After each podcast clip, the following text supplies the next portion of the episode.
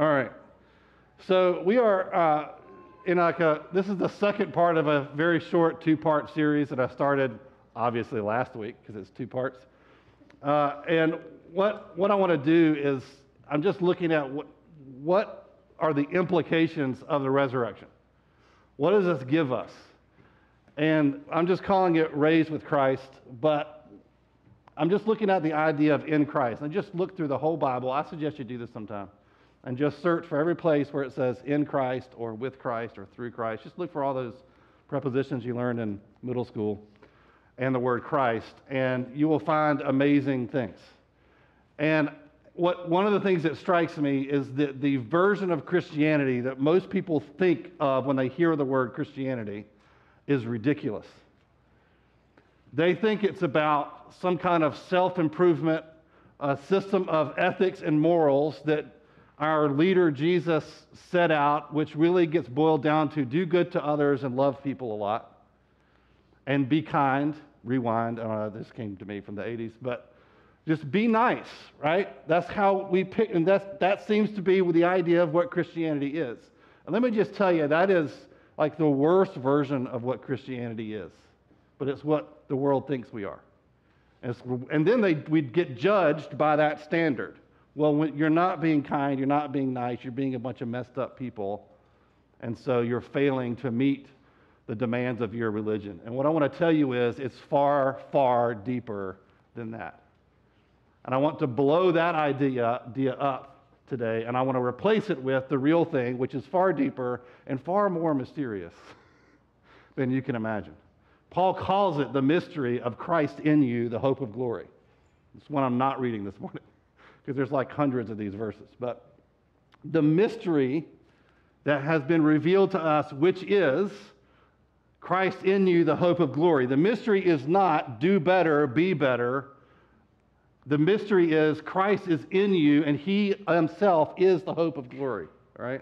And so last week we talked about, I kind of tried to define this idea of being in Christ, and I told you that there are two things participation with Christ and union with Christ.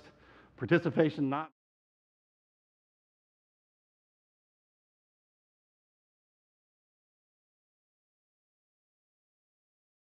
in the grave with Christ, and you were there being raised with Christ. You were present for that event. If you want to know how, listen to the sermon, right? And the second is union with Christ. We are wedded to Him. We are made one with Him. We are, the best analogy Paul could come up with was we are one flesh like in marriage. And I tried not to push that metaphor too far, but it's a powerful one, okay? Those two things.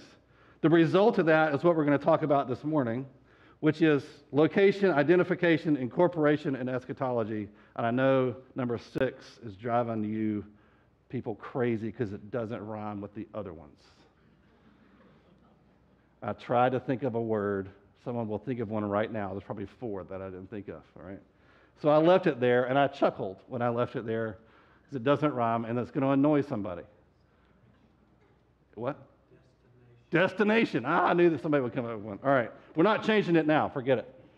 We just have to be annoyed. All right. I'm not a rhymey pastor. All right. So I'm just going to go through these and I'm going to give you a lot of scripture. My goal is to overwhelm you, to have your brain just kind of go, stop, too much, because this is all just too much what he has done for you. And it's bigger than whatever you think he's done for you, it's far greater than that. All right. I also want, if you're not a believer, I want you to be jealous. I'm just telling you up front. I just want you to be jealous. I want you to feel like, gee, I would really like to have that to be true about me. That's what I want. That's where I'd like to be. I'd like to have my location changed. I'd like to have my identity changed. I'd like to be incorporated into the body of Christ. So here's the summary statement, all right? I gave this to you last week. Participation and union with Christ eternally establishes your location in the kingdom of God, your entire identity, both physical and spiritual, your incorporation into the church, and your future resurrection at the second coming as a present reality. And it's that present reality bit that's pretty mysterious. That these events that happened 2,000 years ago and that will happen somewhere in the future at the return of Christ are present in Christ. They're residing in you right now. And We will all try to get our heads around that and will not succeed. Okay? But that's that's the gospel. Okay, so let's start in Romans 5. I was there last week too.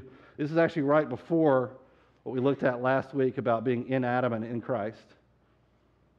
Here's what it says in verse 6 For while we were still weak, at the right time, Christ died for the ungodly.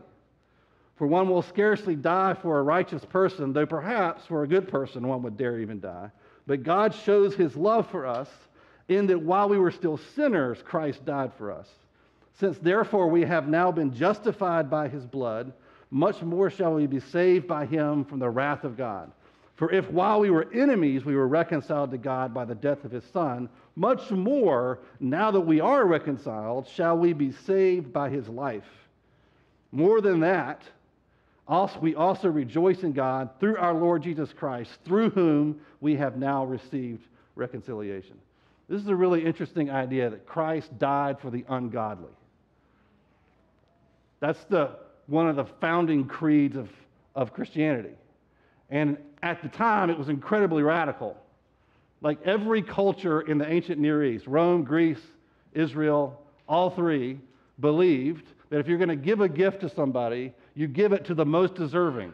That's the most, that's the most ethical thing to do with a gift is you give it to somebody who's going to do something good with it, who's going to turn around and take. If you give them money, then they're going to turn around and use that money to the greatest good for the people around them. And they're going to have the most gratitude, and that's going to lift the people around them with their gratitude. And it's going to be good for you because you're receiving their gratitude for the gift. And every culture believed this. And here comes Paul saying this crazy thing In fact, you can find writings during that time that are saying this thing Paul's teaching about Christ dying for the ungodly is going to ruin society. Because, and he was right, it's going to turn the whole thing upside down. The very idea that God would take the greatest gift ever given to humanity, which is himself, his own very life, and that he would give it not to those who had great potential who, or who had gotten their act together and would do the most good with this great gift. Instead, he goes looking for the worst people the ungodly, the people shaking their fist at him, the people who are his enemies, and he goes into the enemy's camp. He says, Who's the worst among you? I'll die for you. By the way, you are the worst, okay? That's your only qualification you carry. The only thing you bring to the table in your salvation is your worstness, your sin, your ungodliness. What qualifies you? What group do you have to be in, according to this verse, according to Paul? What group do you have to belong to in order for Christ to die for you? The ungodly. You have to be his enemy. That's amazing. Maybe that's not the Christianity you've heard about. Maybe the Christianity you've heard about or thought you were a part of was that we are a group of the good people. We're the best. I'm the one that Jesus died for. I think you're in the wrong club. So we need, that's why Paul says, I boast in my weakness, right? Because he understood this. Let's look at another one. Colossians 1 13 to 14. He says, He has delivered us from the domain of darkness and transferred us to the kingdom of his beloved Son, in whom we have redemption, the forgiveness of sins. Okay, so you didn't defect from the kingdom of darkness and sneak across enemy lines to the kingdom of his son. You were a slave and you were in darkness. You enjoyed, just like Jeff was describing, you enjoyed. The more you got, the more you wanted. You didn't defect and sneak across and he recognized, how'd you get in here? This is not the picture we get of, you know, when you die and you go to heaven and you got to convince Peter at the gate to let you in. It's not how this works.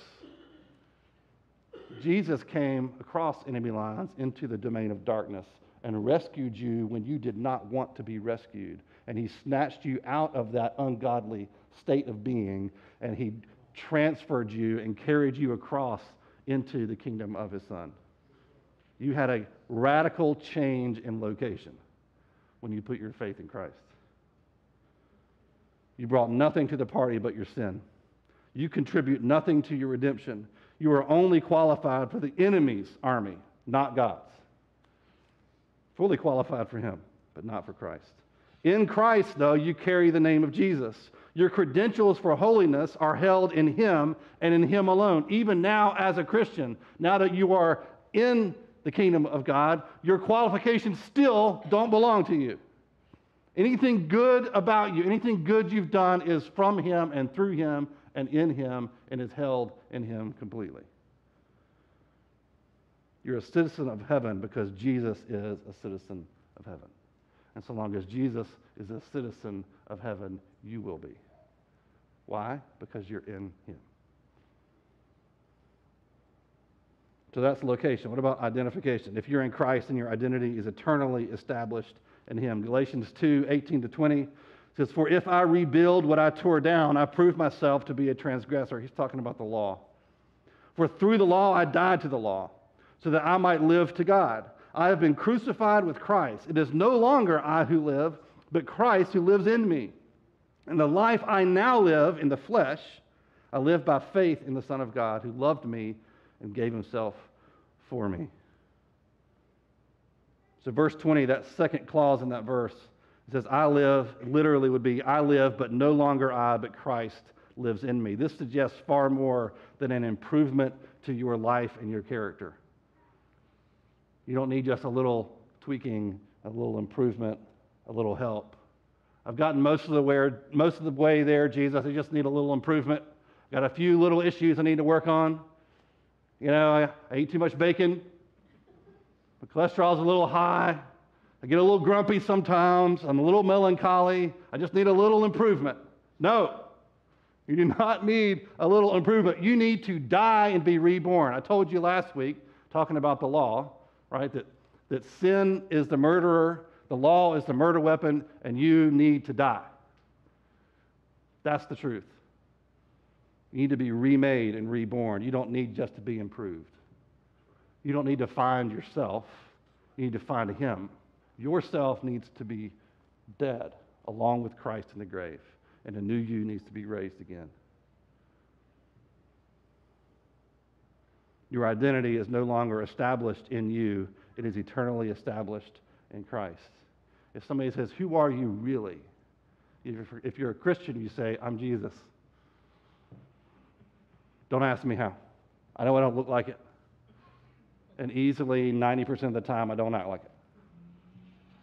But I know that's who he says I am. And I know that's where I'm headed because it's where I started. Because he's declared it to be true about me. This is why Peter can say this astounding statement in 2 Peter 1 3 to 4. He says, His divine power has granted to us all things that pertain to life and godliness through the knowledge of Him who called us to His own glory and excellence, by which He has granted to us His precious and very great promises. Check this out so that through them you may become partakers of the divine nature having escaped from the corruption that is in the world because of sinful desire. Partakers in the divine nature? What? Like, if Peter didn't say that and I said that, you would probably say, You're a heretic, man. It's too far. You've gone too far, Cotton. What are you partaking in the divine nature? Are you saying you're a God? No, but man, are we close? Make you feel uncomfortable? How can that be true and us be so messed up. It can only be true because Christ is in you, and that is the mystery.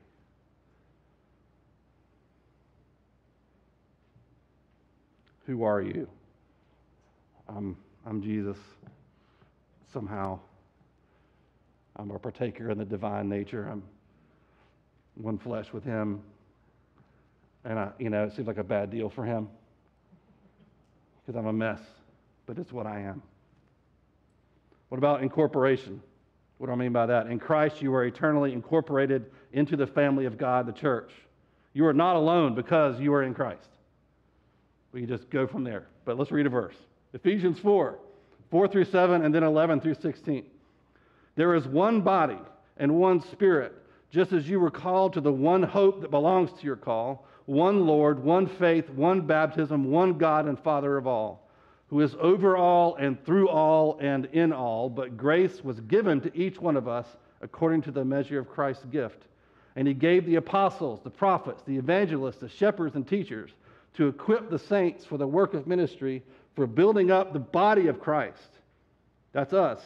Until we all attain to the unity of the faith and of the knowledge of the Son of God, to mature manhood and womanhood, to the measure of the stature of the fullness of Christ, so that we may no longer be children, tossed to and fro by the waves and carried about by every wind of doctrine but by, by human cunning, by craftiness and deceitful schemes. Rather, speaking the truth in love, we are to grow up in every way into Him who is the head, into Christ. You are growing up, but you're not growing up into the best version of you. The best version of you doesn't come anywhere close to being enough. The best version of you is the dead you. The height of you. Your best day was the day when you died. That is as good as you get. What you are growing up into is into Christ, into Him. He makes it very clear. He says it twice.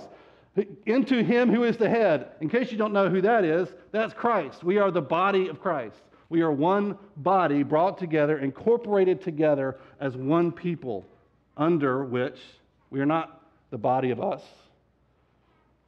it is not us together, and now we are the best form of ourselves because we have come together and we're all so unified and we're all so great. This is the best church on the planet.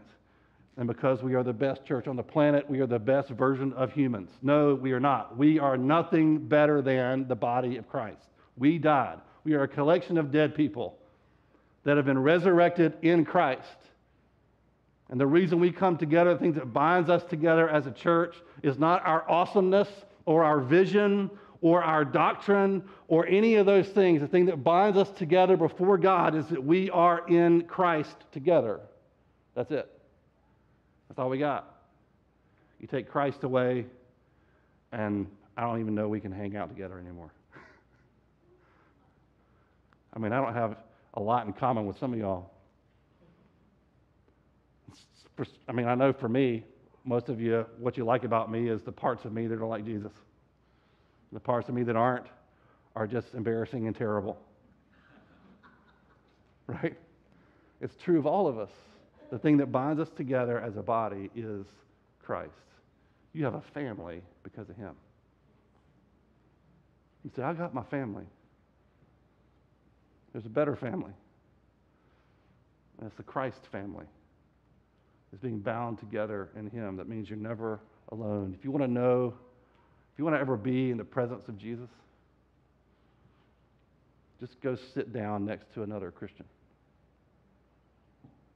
It's the primary way God makes His presence known is through other people because they're in Christ. Christ is in them. Christ is in you. And when you sit down and you talk, especially when you talk about Him, what do you feel?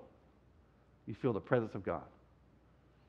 And You go, this is weird because you're not God and I sure aren't. Yeah, ain't, ain't, ain't, aren't.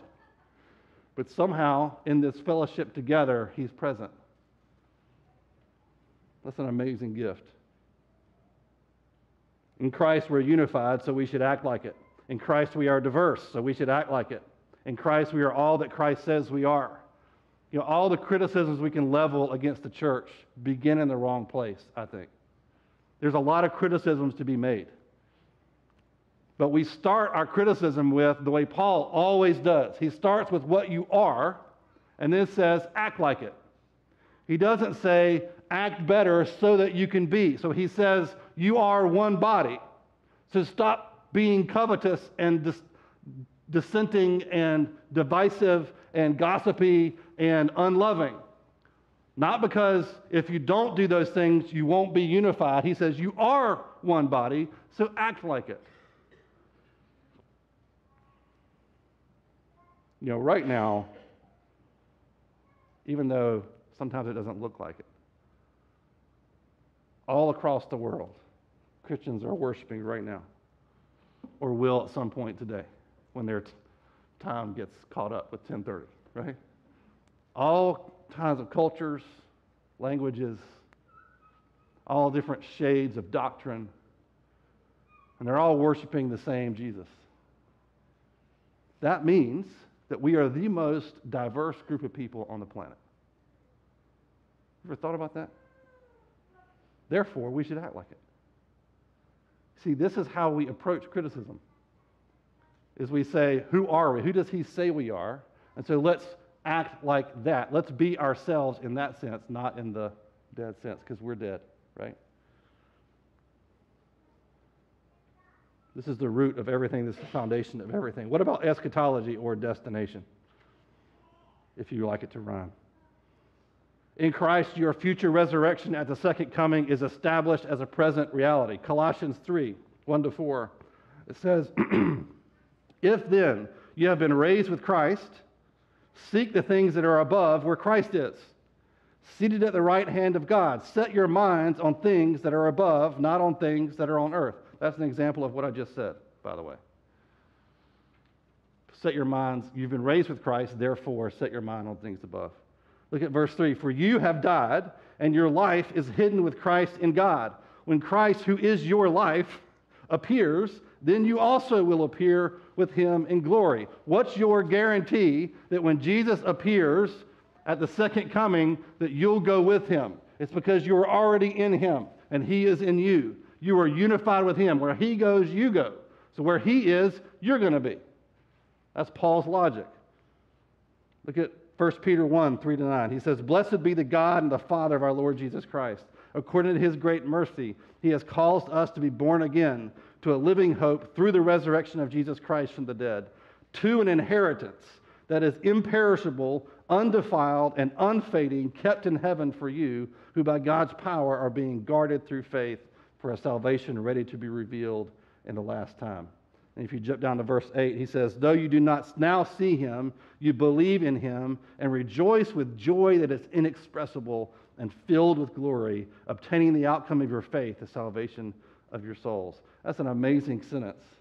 Obtaining presently, present tense. You are now obtaining what is being held for you in, for the future. Man, I don't understand that sentence. Is that a typo? No, it's not. In the Greek, it says the same thing. Right? He, he means to mix up the verb tenses. One second, he's talking about your future glory. When Jesus comes back, it's going to be amazing, man, and you're in him, and he's in you, and it's coming. And then he says, You're obtaining it right now. What in the world? What is this? You see how Christianity is not this little add on to your otherwise pleasant existence. And it's not a crutch that you lean on because your life is messed up and you just need something to believe in. The world tells us that believing is what matters, not what you believe in. Just believe.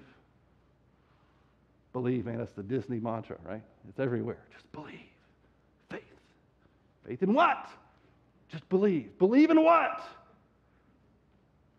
It's not about your belief and the strength of your faith. It's about what it's in, who it's in and who you are in. Jesus has gone ahead of you and secured your future resurrection and the eternity, your eternity with him that comes with it. Everything that heaven will be is yours now in Christ. Now I realize that doesn't line up exactly with your reality. You're going to leave here and arguments you have with your spouse are going to be waiting for you. The, this, the problems in your life are going to be waiting for you. Your job is going to be waiting for you. Your life and you and your mess is going to be waiting for you. And you say, Well, this doesn't seem like heaven. I just want to tell you the way you address those things, the way you change, the way you grow is you don't start with, I need to do better and be better. You start with, Who does he say I am? You start at the end and you go to the beginning. You start with what he says about you. That's why I always say you're becoming what you already are.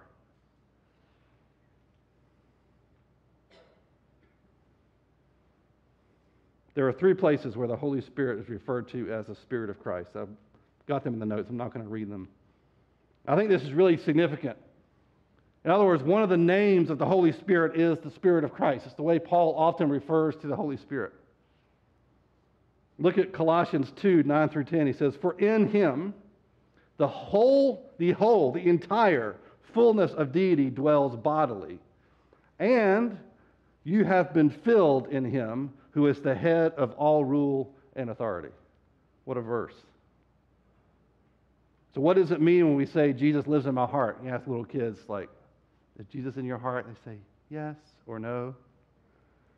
And I know in their little imaginations, they're imagining like a little human Jesus, you know, swimming around inside the goo inside their bodies that they don't understand, right? That's all right. But there's a profound truth to that, isn't there? How is it that Jesus, who still has a body, can does he shrink down and get inside of our heart? No, he's still Jesus in the flesh. Paul would say the Spirit of Christ dwells in you. You are filled in him. The Spirit, the Holy Spirit fills you. And what he fills you with is all of this good stuff. People ask me, what does it mean to be filled with the Holy Spirit? Like, what, I, what, what will I experience? I get kind of nervous. Will it be weird? Will it be strange? Will it be scary? And I think what, what he's going to fill you with is the facts of all the things that the facts of your participation with Christ, your union with Christ, your incorporation into Christ, your future resurrection, your identity change, and your change of location into the, all those facts become real right here and right now. You experience them. Don't you want to experience that? Don't you just not talk about it? Like, you read the, the, the fruit of the Spirit that Paul gives out. He says, Here's the fruit of the Spirit. You know what that looks like? A person that perfectly exhibits all the fruit of the Spirit, that person looks like Jesus. To be filled with the Spirit is to be filled with the fruit of the Spirit. Wouldn't you like to have patience and joy? Wouldn't you like to be more long suffering? I would. You know, your sin doesn't make you any less of a saint if you're in Christ. That's good news. Your lack of experience in power and in the presence of Christ doesn't make you any less united with Him. If you are in Christ, in Christ, being always precedes doing. Who you are, who He declares you to be, always precedes doing. But the opposite is also true. Your good works do not get you any closer to righteousness.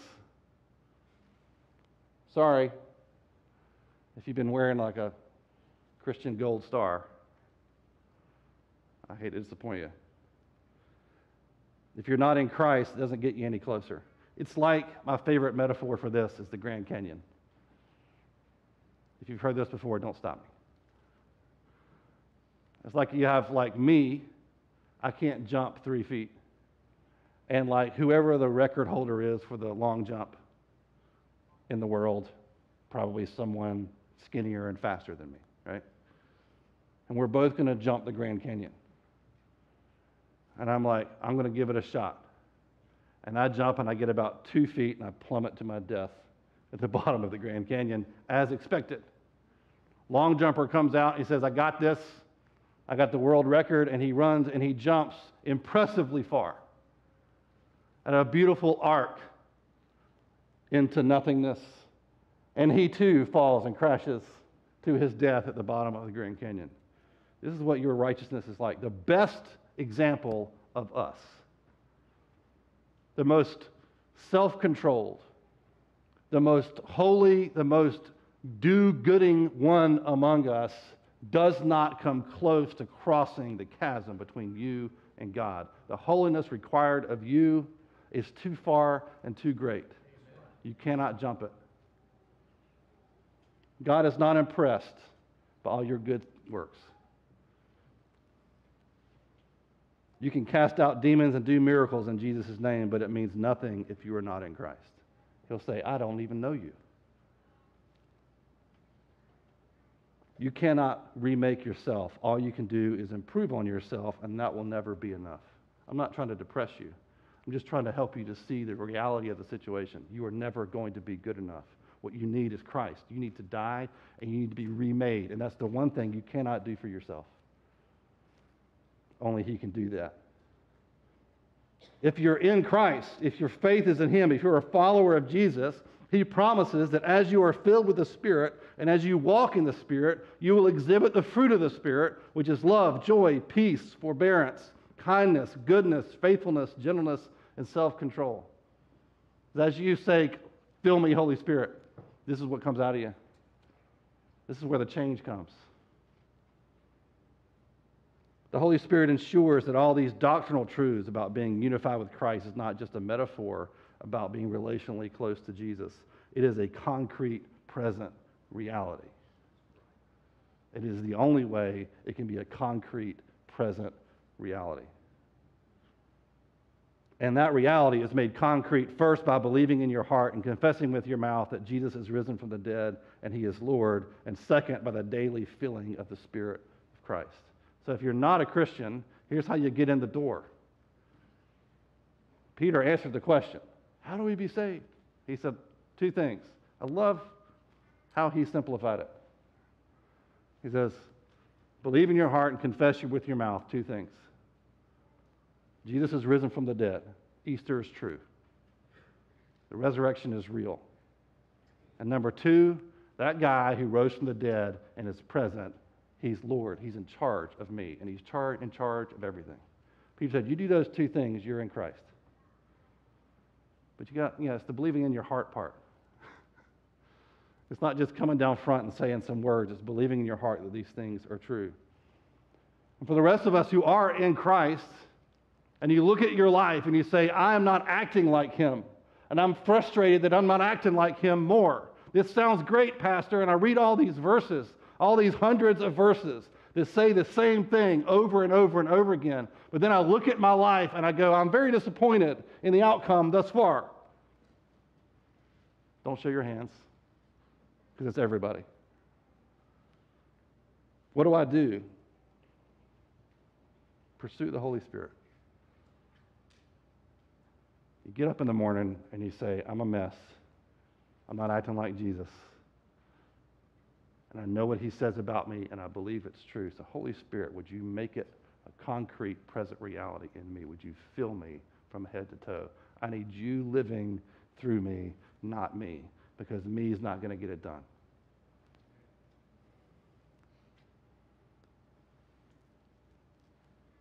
So, in a minute, we're going to sing one last song together and close. And I want to ask for you to consider two things. I'm going to read a verse. It's one that sort of summarizes everything. And I want to ask you to ask two questions. One, do I believe in this Jesus? Is this the Jesus I believe in? And number two, is this alive and present for me in my heart right now? And be honest.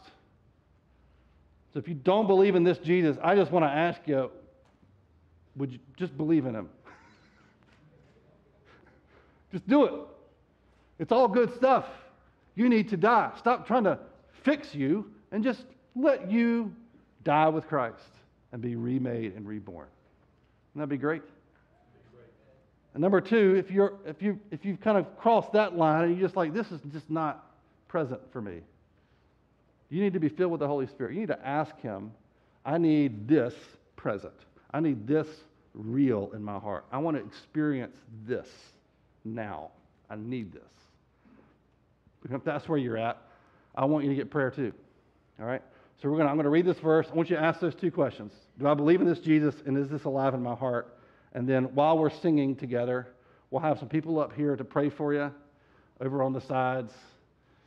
Come up and ask them to pray for you. All right, I'm going to read. This is Ephesians 2 1 through 9. And you were dead in the trespasses and sins in which you once walked, following the course of this world, following the prince of the power of the air, the spirit that is now at work in the sons of disobedience, among whom we all once lived in the passions of our flesh, carrying out the desires of the body and the mind, and were by nature children of wrath, like the rest of mankind. But God, being rich in mercy, because of the great love with which He loved us, even when we were dead in our trespasses, made us alive together with Christ. By grace you have been saved, and raised us up with him, and seated us with him in the heavenly places in Christ Jesus, so that in the coming ages he might show the immeasurable riches of his grace and kindness towards us in Christ Jesus. For by grace you have been saved through faith, and this is not your own doing. It is the gift of God, not a result of works, so that no one may boast. God, I pray right now that you would bring this home to each one of us.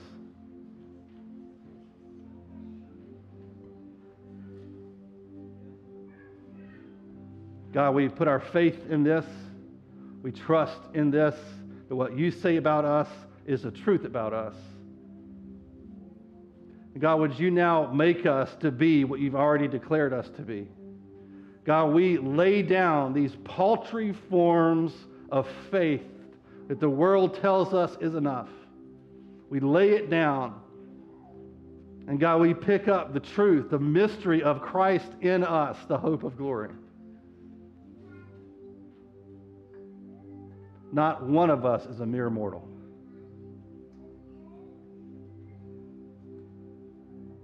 And so, God, I pray that for those of us who don't know you, that you would place faith in their hearts right now. That they would have a holy jealousy that, oh, this sounds like something I want to be part of. God, that their faith would be just simple in Jesus. God, I just want to follow Jesus. Put faith in their heart right now. God, that they would be suddenly aware of their lostness, of their being outside of you and hopeless without you. God, that you would draw them in to your presence right now. And God, I pray that all of us right now would be filled with the Holy Spirit. God, that these beautiful, wonderful, mysterious truths would become concrete and real and present for each of us. God, that you would empower us to share this with the world. God, the mystery that Christ died for the ungodly will become our mantra to the world. God, I pray that we would be transformed by this. In the name of Jesus. Amen.